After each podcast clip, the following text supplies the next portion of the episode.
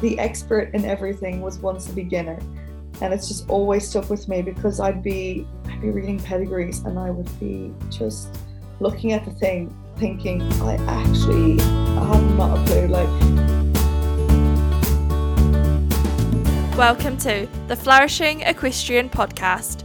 Our purpose is to inspire and educate in all areas of horse and rider health, welfare, and performance. We talk to guests from around New Zealand and the world to help bring fresh perspectives, ideas, and pathways to allow the best version of both the horse and rider to flourish.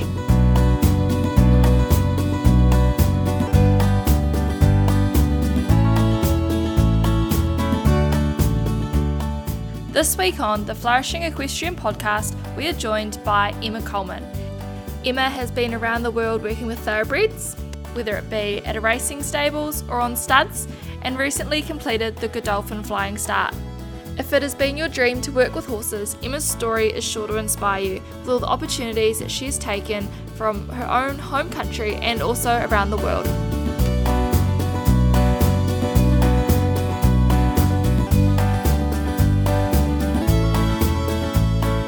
Hi Emma, how are you today? Hi, Hannah. I'm great. Great to catch up with you again. It's been a long time. It has been. Where are you joining us from today? So, I'm currently in Sydney, in Australia. I just moved here in September. So, I've started a new role at Gai Waterhouse and Adrian Bott Racing. So, this is where I'm based for now, and it's pretty exciting to be back in Australia. It is exciting. So, tell us a bit about your background because you're not from Australia, you're from Ireland. Yes. So I've got a pretty, guess you could say, a bit of a strange background into how I got into racing. So I'm from Dublin City, like 10 minutes outside the city originally. So there's absolutely no horses in sight where I'm from.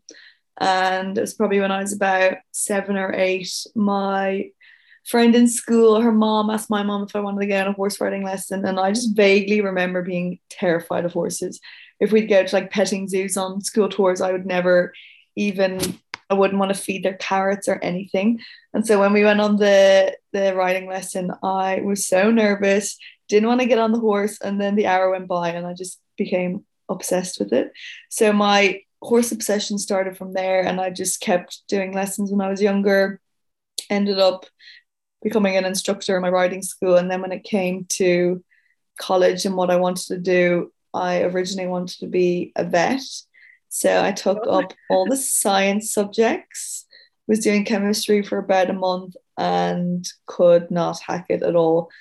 And just decided that if I wanted to pursue a career as a vet, how was I ever going to cope if I couldn't even do chemistry at secondary school level?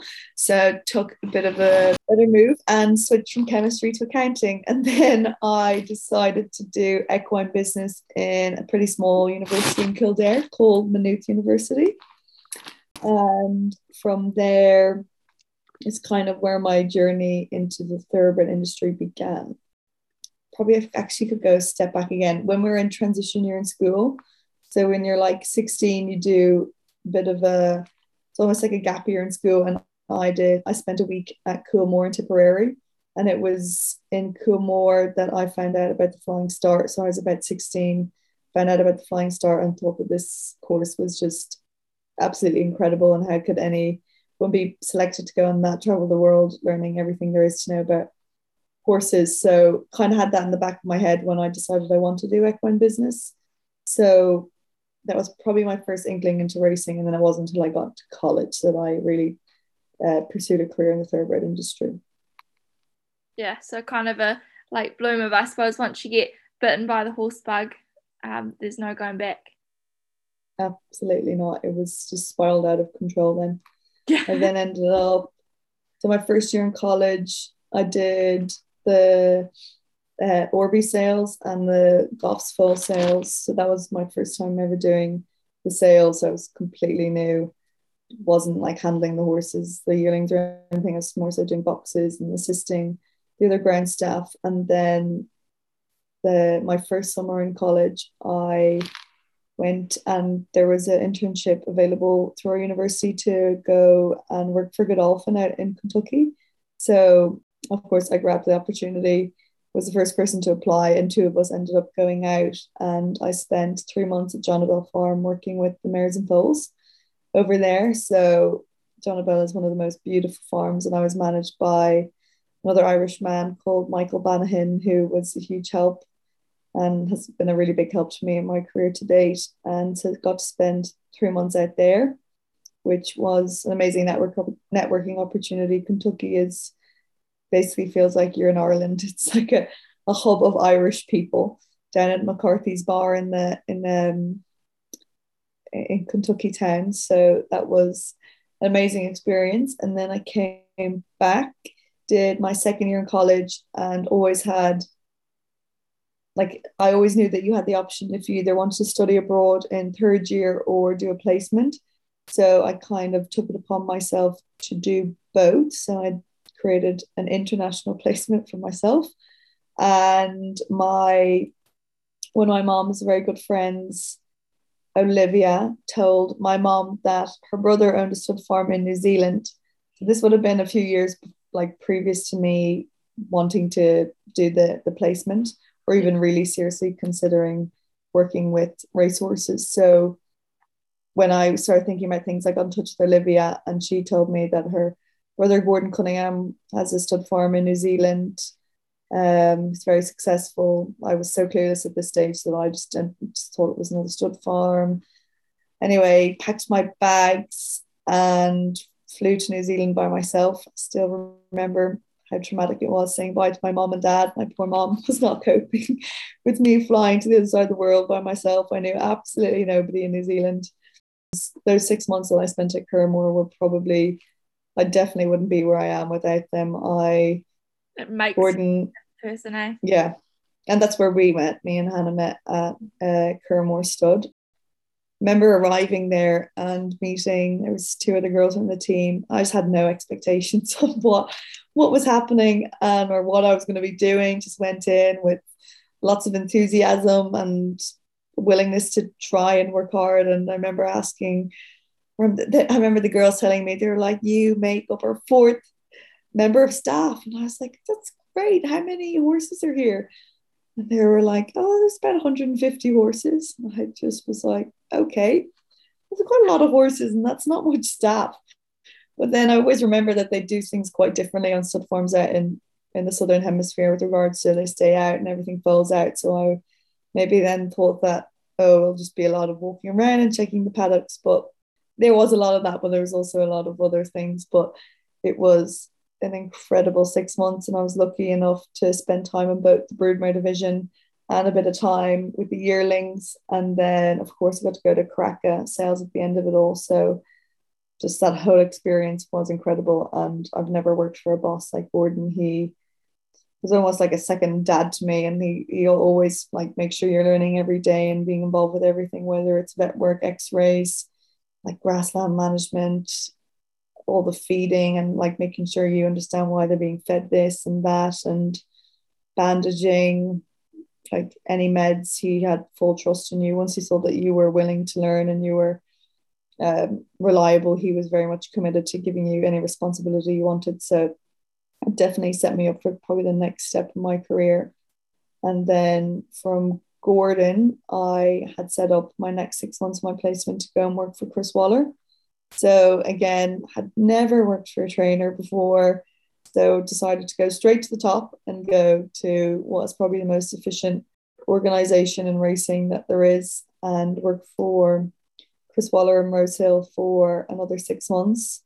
And while I was there, I was absolutely just so lucky because Winks was in my barn that I worked in. So in each barn there's 20 horses and Winks was one of 20 horses in my barn so I got to see her every single day which was and it never became you never got used to it every time you walk by her box it was like whoa god Winks is there and she's got an amazing Winks' owner came to Curraghmore and we got the Winks hats and it was like so exciting and then you went and worked with Winks for like months and I was I like know.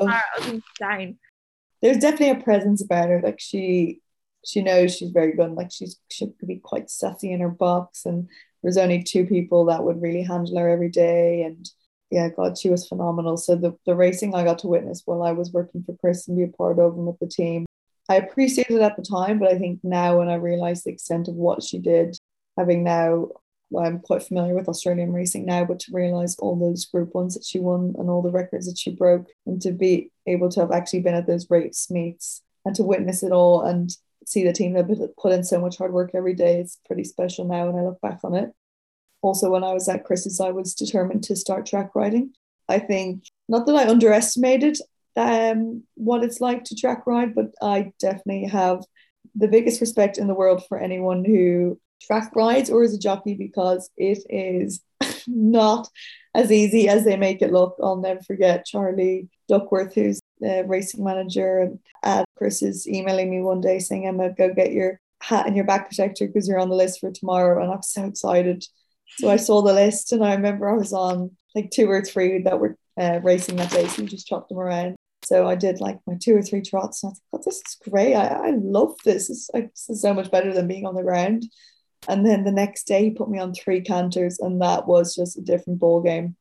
I was I couldn't feel my legs, couldn't feel my arms. I was trying to get help from any of the riders that would, they're all very willing to help me and show me how to bridge my reins and keep my hands down. And I couldn't even change my stirrups without like having to stop. So I started from probably threw myself way too much in the deep end. But by the end of it, I was riding maybe four or five a morning. Some mornings I'd have two, some mornings I'd have none. But uh, by the end of it, I was definitely a lot more confident, and it was just something I definitely wanted to take off my bucket list to say that I did track riding. But I think I've definitely hung up my boots, and you won't see me going around Randwick race course anytime soon. But yeah, no, that was amazing. So I love my time with Chris Waller again. There are two very different placements, but I think it was a good opportunity for me to learn kind of the stud side of life and also the racing side of life. So yeah, I absolutely loved it. Mm, yeah, and then you went back to Ireland, finished off everything, and then like what's the new kind of thing? And what you touched on earlier was Godolphin, and you applied for Flying Start. Yeah, so I went back home then, and I just had one more year of university, and kind of took the decision to concentrate more on my studies in my final year. So I did some casual work for Leopardstown Race Course on race days and did some work for the student union in my college, but didn't want to do anything more than that. And then I always knew in the back of my head that I wanted to apply for the Flying Start. But I think the biggest thing that was holding me back from applying the year that I did was that I was just straight out of college, probably was a bit younger than what the most applicants would have been that I'd have been like had seen go through in the years. So when I did apply, I would have been 22 when I did initially get on the course, which is, I don't know, maybe it's probably a little bit younger than some of the applicants that have gotten on previously. So I applied anyway, hoping for the best. Anyway, I remember getting a call from Clodagh. I think I was in the middle of studying for my final exams. It was about March or April. And I got a call from Clodagh and I absolutely had no expectation. I had, I was so shocked when she told me that. I was just so excited. Called my family; they were all so excited and emotional, and then told my friends, and then I almost forgot that I had to go sit my final exam. So that part was fun, but it was, yeah, I just was, I was so excited then. So then I took that summer I did a bit of traveling around Europe that summer and then started the Flying Start in August of 2019, which I can't believe is now two years ago because it feels like I started it.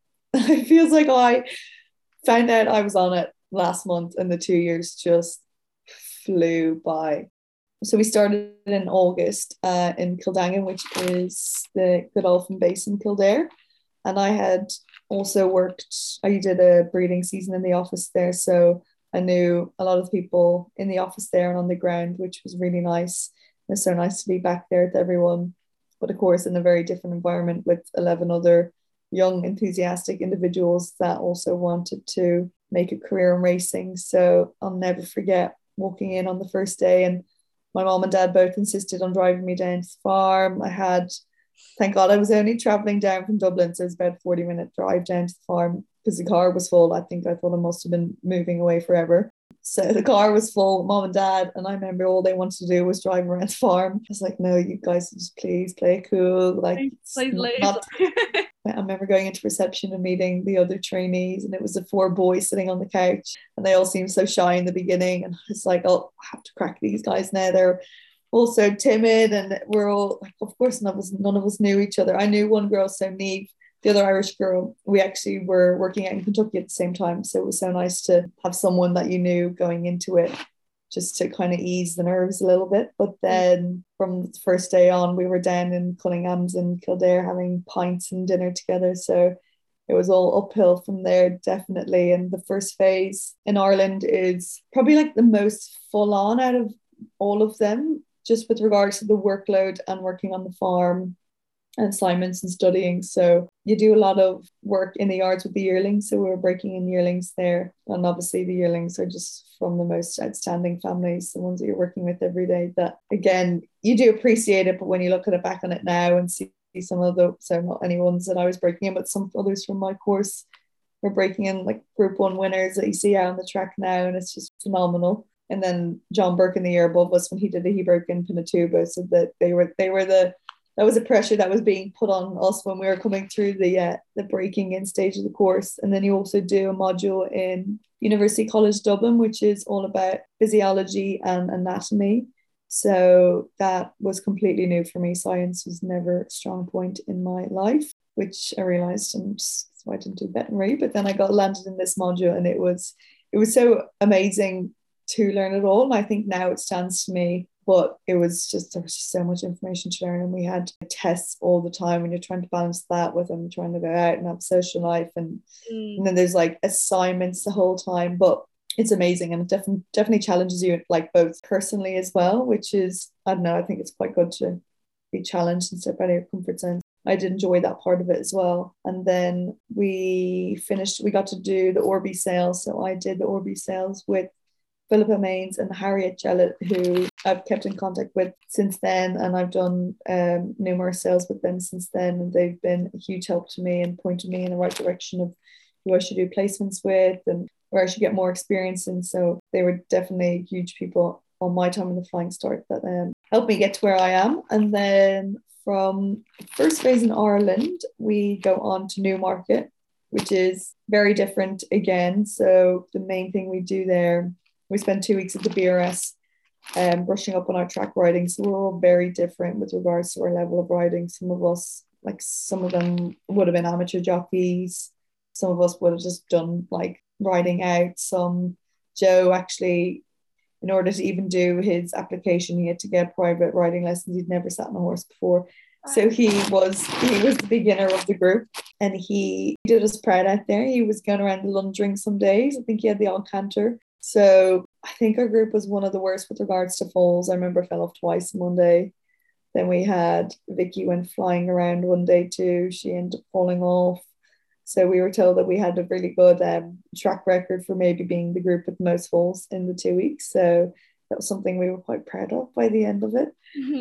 And then we also got to do the mare the mare sales over there. So I worked with John Foot, who was doing the buying for Cambridge Stud. I kind of wanted to keep that connection with New Zealand. So I reached out to Henry Plumptre in Cambridge and he put me in touch with John Foot.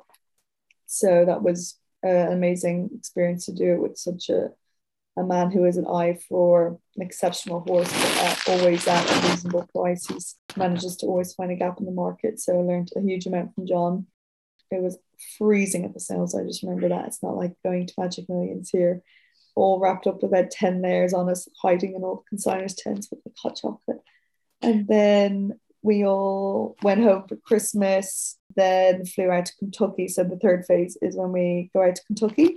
Of course, we didn't know the year that was going to end up being in store for us. So we were lucky enough for our first two and a half. It was up. It was up until Paddy's weekends that we. So we got three and a half months of normal life, and then during that time we got to do we did another sale at Keeneland. We did uh, and I followed Maurette Farrell over there who um, helps Gai Waterhouse a lot over here. So that was also a good connection to have. Then I did a placement with Airdrie Stud and also got to spend a week at one of the rehoming rehoming organizations that America is so streets ahead of probably other industries and other jurisdictions that they have the most incredible rehoming program which I think is something we all need to take from. There's so many opportunities from up the track thoroughbreds over there. Mm. Um, so that was a like an entirely new side of the industry that I had little to no experience with before starting the Flying Start.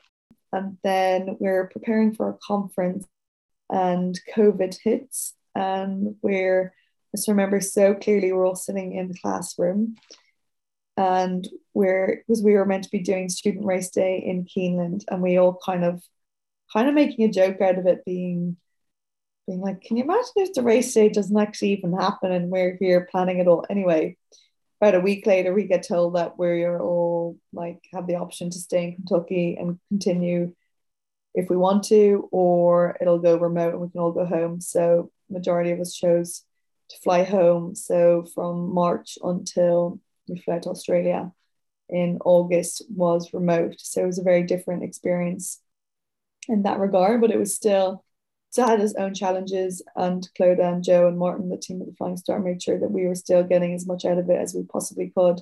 And it just meant that I got to do an extra placement in Ireland, which would have been a huge benefit to me anyway, because most of my experience was abroad and international. So I think it was good for me to learn more about my own like home country and the racing in Ireland. So I spent a month with Jessica Harrington um, and her yard in Moone. So that was again amazing. She's an incredible team and I absolutely loved that. And then so finished that up after four weeks, and then we split ways for about a month, and then we somehow managed to get visas and flights to get out to Australia, but had to do the two week quarantine. With you in quarantine, um, you you ran and like I remember watching yeah. your thing, and you're just in this little hotel room, just darting around, and you're raising money. Yes, I was. A few of us decided to there's um, uh, Jim Bolger does a charity fund for hurling for cancer every year. So we thought we'd do something beneficial. So me and two of the other girls decided to run the distance of a marathon in our hotel room. Like I got really lucky. I was in one of the Meriton suites, which are like self-catered apartments. Mm-hmm. So my room was quite big and I could make a little running check around. But my God, the room that I think Julie Witt's was particularly small, but also Caitlin's was really small. But Julie was basically running in a two meter wide circle, whereas I I was probably getting a solid 10 meter run up and down my room. But yeah, that kept us busy. And then Caitlin would organize Pilates classes for us online with her friend. We had a few other challenges like Photoshop challenges and sewing challenges to keep us going. But honestly, the two weeks flew and I didn't find it that bad. I think we all coped pretty well in it a lot of Uber Eats was had, but that's mm-hmm. to be expected. And then once we came out of our two week quarantine, we had to do another week's quarantine in Aberdeen, but that was so fine at that stage. We are like, what's another week going to do to us? So it was worth it because once we got out to Aberdeen the Hunter Valley, it's the most beautiful place. And we did rotations around different farms and training operations there. So I got to do my first rotation with Will Freedman. I absolutely loved my time there. Will had just started up training by himself, so it was amazing to see someone so young and passionate starting from the beginning with all these ideas. And he's just his energy is infectious, and he's so willing to answer any questions you have. And he'll be mucking out the boxes beside you, and he'll be doing the four hours drive down to Dubbo, which was probably my uh, was a very cultural experience going down to Dubbo race course. I did another placement with Vinery Stud with the Foaling team there, which was amazing. They have an incredible team there. And we had a huge big lunch for Melbourne Cup. That's a tradition they do every year. So it was, we were supposed to be at the Melbourne Cup, but we took it with a pinch of salt and, and made the most of what we um, could while we were in the Hunter Valley. And then uh, we had a we had another module in Macquarie University, which so we came up to Sydney for about a week and did a leadership module which was I absolutely loved that. I'm I really love all the personal development and really bonded us together as a group. We had to do loads of group exercises and kind of tests about each other. So it was um, more so mentally draining that week, but it was definitely brought us closer together as a group, I'd say. And then, of course, we got to go racing every weekend, got to go to the Everest, and then the highlight of my time in Australia was without a doubt getting to go to Magic Millions with Gai and Adrian and her team.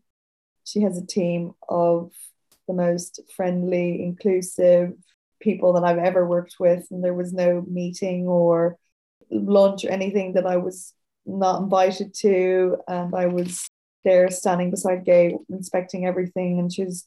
I was writing all her comments down in the book, so I was able to spot things that she liked, she didn't like, and then got to spend the whole of Magic Millions with her team, and then that just ran into my placement that I did with them in Sydney.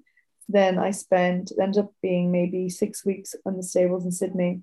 So I, got, I was really lucky that I got to spend time um, both at track work in the office and in the stable. So I saw every little bit of the operation, and it was. I'm very lucky that for my time on placement that I just loved it so much and got on really well over there that I got offered a job, and that's how I'm back here now. So I'm very thankful for that opportunity. And I always, I was always had a soft spot, always had a soft spot for Australia. And I knew that I always wanted to come back long term. This is this will be my third time back.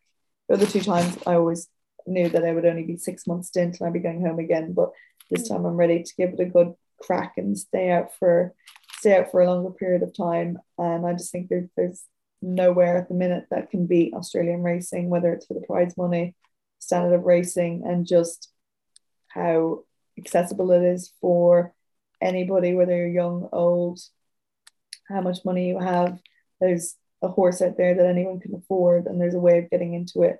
So I think that we've got a lot to learn over in Ireland about how to make racing more of a probably accessible sport. Now we can break down those barriers. So I'm excited to when I do eventually move back home to bring some of that um, I don't know that thing that I I don't know what it is, but just lacking back home in Ireland, maybe just a lack of positivity and belief in the sport at home at the minute. But I think that we'll get there again. It's going through a bit of a patch at the minute. even how Australia's racing was in dire straits years and years ago, and they completely turned it around. And they're constantly looking. You look at like Racing Victoria and all the welfare stuff. Like they're getting really good at rehoming, retraining, all those types of things that are what the public want to see now rather than yeah yeah because there's a big shift in perspectives and this and that with like the new generation coming through you know they want to see this and that and if we can do all those things and rehome stuff and get that the life after racing really cemented um, i think that's huge and crucial for the future yeah without a doubt i think there's going to be a huge shift in focus into life after racing. And even in Ireland in the last, I'd say 12 months, there's been Treo Eile is a huge group that's being pushed out at the minute. We're getting a lot more support and funding from the likes of HRI and it's um it's something that's just gonna I think be in the in the front of people's minds going forward that everything we do we have to think of the end result. So I think it's good for everyone in the sport and for the reputation of the sport as well definitely. So, New Zealand versus Australia versus Ireland versus over in Kentucky.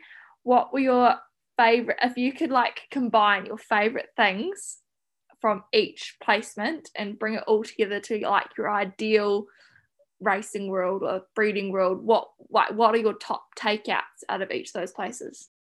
So New Zealand, I just love. I'd say the landscape of where they breed and rear their thoroughbreds. I think that you won't find anywhere more amazing to rear for a thoroughbred than Curraghmore Stud with the hills, the limestone rich soil that they have, and just the management of the grassland there. That's probably one thing that I'll definitely take from my time working for, for uh, Gordon Cunningham.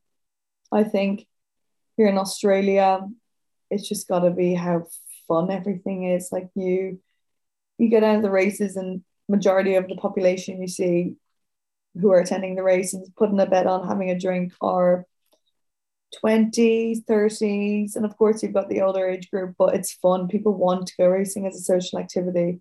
The mm. sun's out you don't need to think about the winter coat you need to bring when you go racing at home in ireland.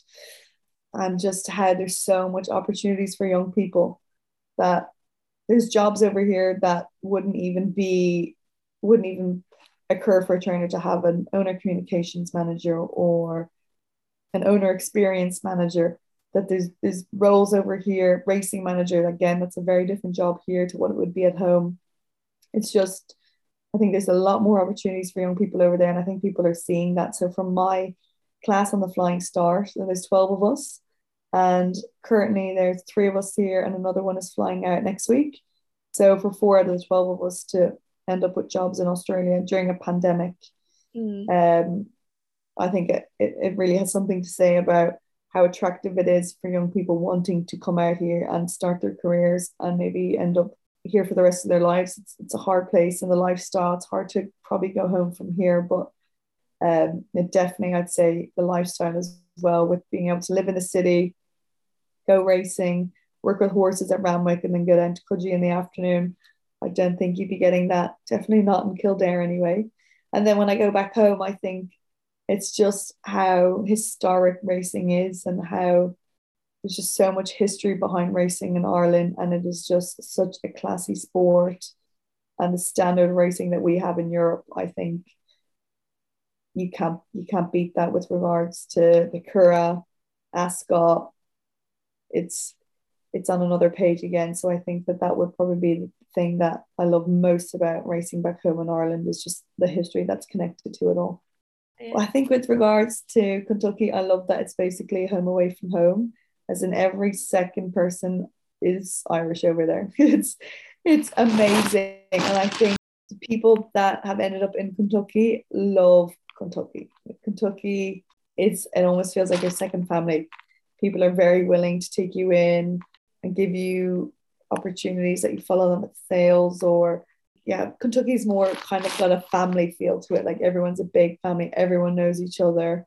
McCarthy's bar would be hopping on the weekend you're sure to bump into somebody you know down there so i think i love how much of a community um, lexington is as a, as a place to work for horses and again american racing is so huge and their prize money is just going up that um that again is a very attractive industry i think the hardest thing for people young people wanting to go over there long term is visas are, are such an issue for internationals to get. So that would be one of the major deterring factors, is which is why Flying Start graduates find it hard to get to um, pursue jobs over there because the visas are just so difficult to get. So maybe going forward, hopefully, I don't know if it'll be easier in years to come to get a visa to go and work in America, but it's definitely a place that I'd like to spend um, more time at and would have loved to have been able to go to the Breeders' Cup in Keeneland because that's something that's definitely on my bucket list and the Kentucky Derby. We didn't get to go to that, so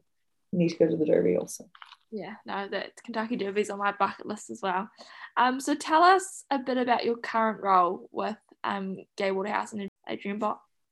Yes, so I am the staff operations manager here at Gai and Adrian's, and I do a bit of everything. So alarm goes off at half two in the morning, get down to the track for 3 a.m. And the first hour or so, we're kind of getting everything ready uh, to go on the walker, swim a few, saddling everything up, and then on the track from 4 a.m. until we usually get the last one off at 8. So it's um, all systems go. Uh, and then usually get home, have a nap, and I'm ready to go again. And we've got the afternoon stables. So could be doing anything from putting horses on the treadmill, make sure we just want to make sure that every horse gets out of its box in the afternoon, whether it is just for a roll or a swim, just more so for a mental thing also. And then I'll also head into the office. So my role as staff operations manager, I'm looking at um, the recruitment side of things. So obviously with the borders reopening, we're really trying to line up um, quite a few internationals to get over. I think all the racing stables over here are struggling at the minute, staffing wise, is a huge issue. We still manage to get through every morning, but we would do anything to have riders from Europe and stable hands over from Europe and even New Zealand. We can't, we're not able to get any of those in at the minute. So we're waiting for, um, we're excited about having those back eventually. Um, so looking after the recruitment side of things and getting ads out. And also we're um, just introduced um, a new like stable uh, employee of the month. So we're, we're going to roll that out this month, and we're going to have pizza parties every two weeks and breakfasts, barbecue breakfasts. And I think it's just so important that the staff in a racing yard are really the the heart of it all, and they're the ones who show up every morning at 3 a.m. because they love the horses. So um, going forward, we're going to just continue to see how we can improve things staffing wise and make things easier around the yard with regards to manual labor um, how we can make the staff's lives easier with it's how we change our mucking out systems get in um, automatic drinkers um, change the rostering system up a bit and see if we're able to with regards to afternoons and start times. So it's all um it's very exciting and there's a lot of projects that I have going on in my mind that I want to I want to get done but it's, I think you just got to be patient with something. It's not gonna things don't change overnight. So it's definitely a long-term vision and I'm setting goals that I'd like to see implemented within the next um next few months and next few years. So yeah no it's very exciting role. I always people on the flying start wherever you go they always say so what do you want to do when you graduate and I never had the answer because uh, to be honest, I still have no idea what I want to do, but I always said I want to be more so on the people side of the racing industry.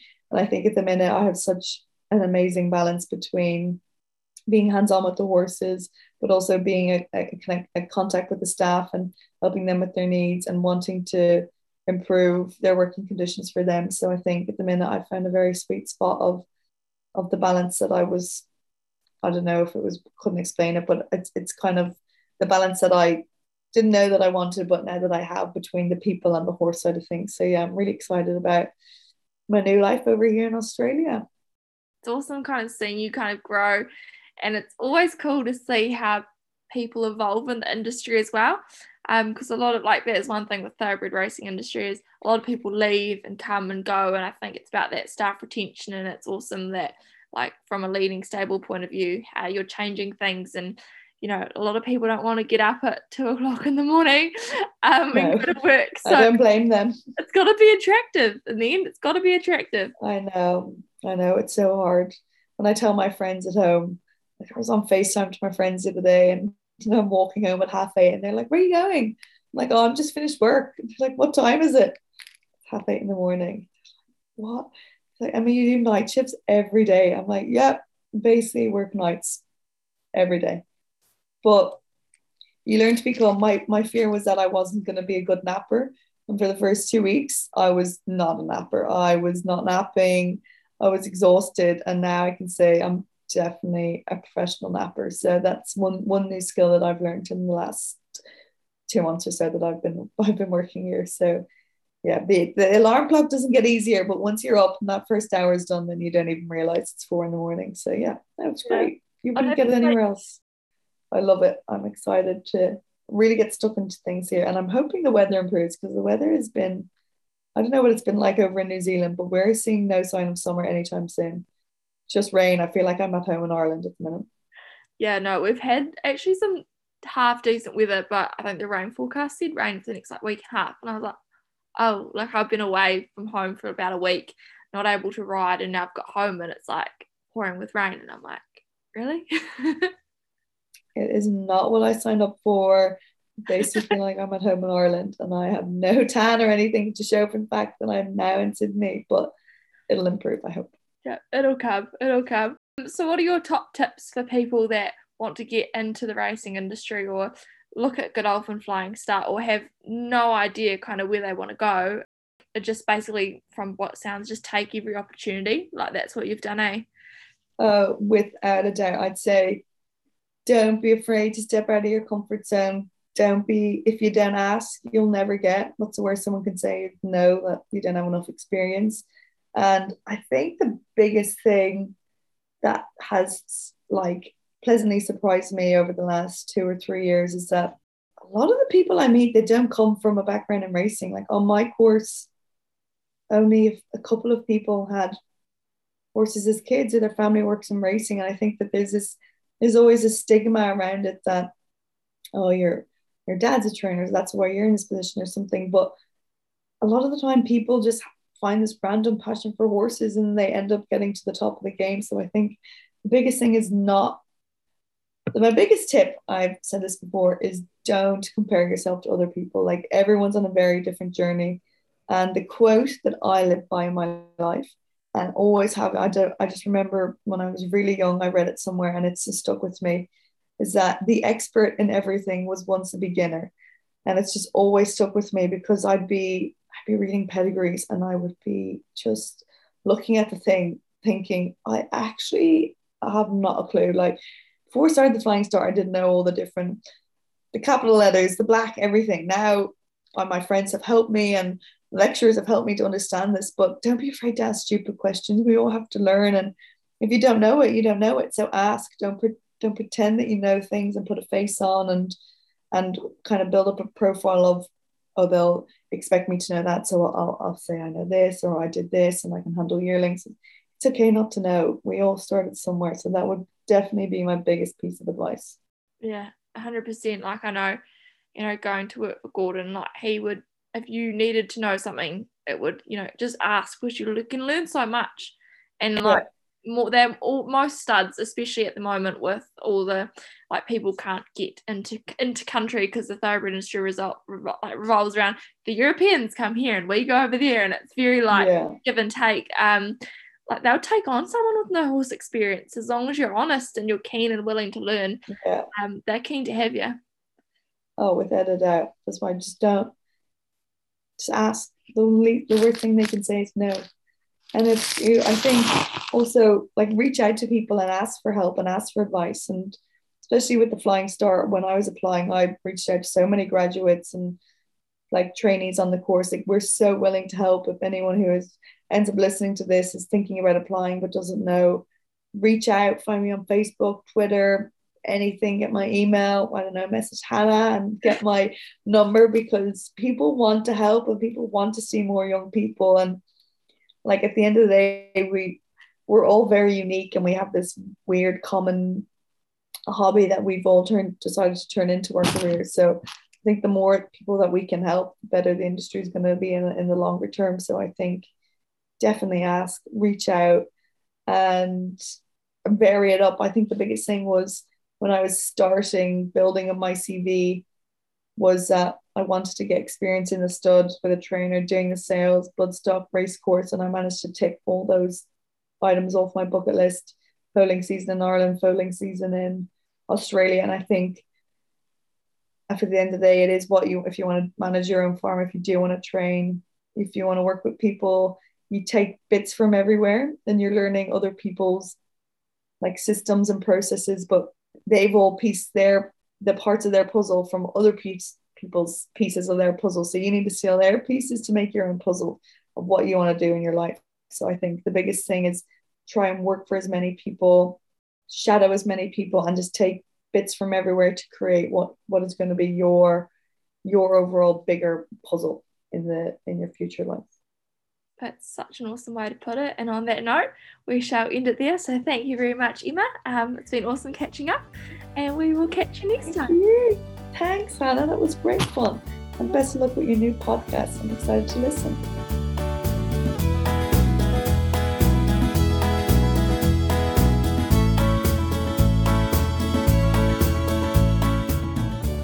Thank you for listening, and I hope you enjoyed today's podcast. Emma's details can be found in the show notes. Her Instagram is Emma Colewoman, or she'll be linked through on our Instagram as well. Her details are also available on the Godolphin Flying Start website.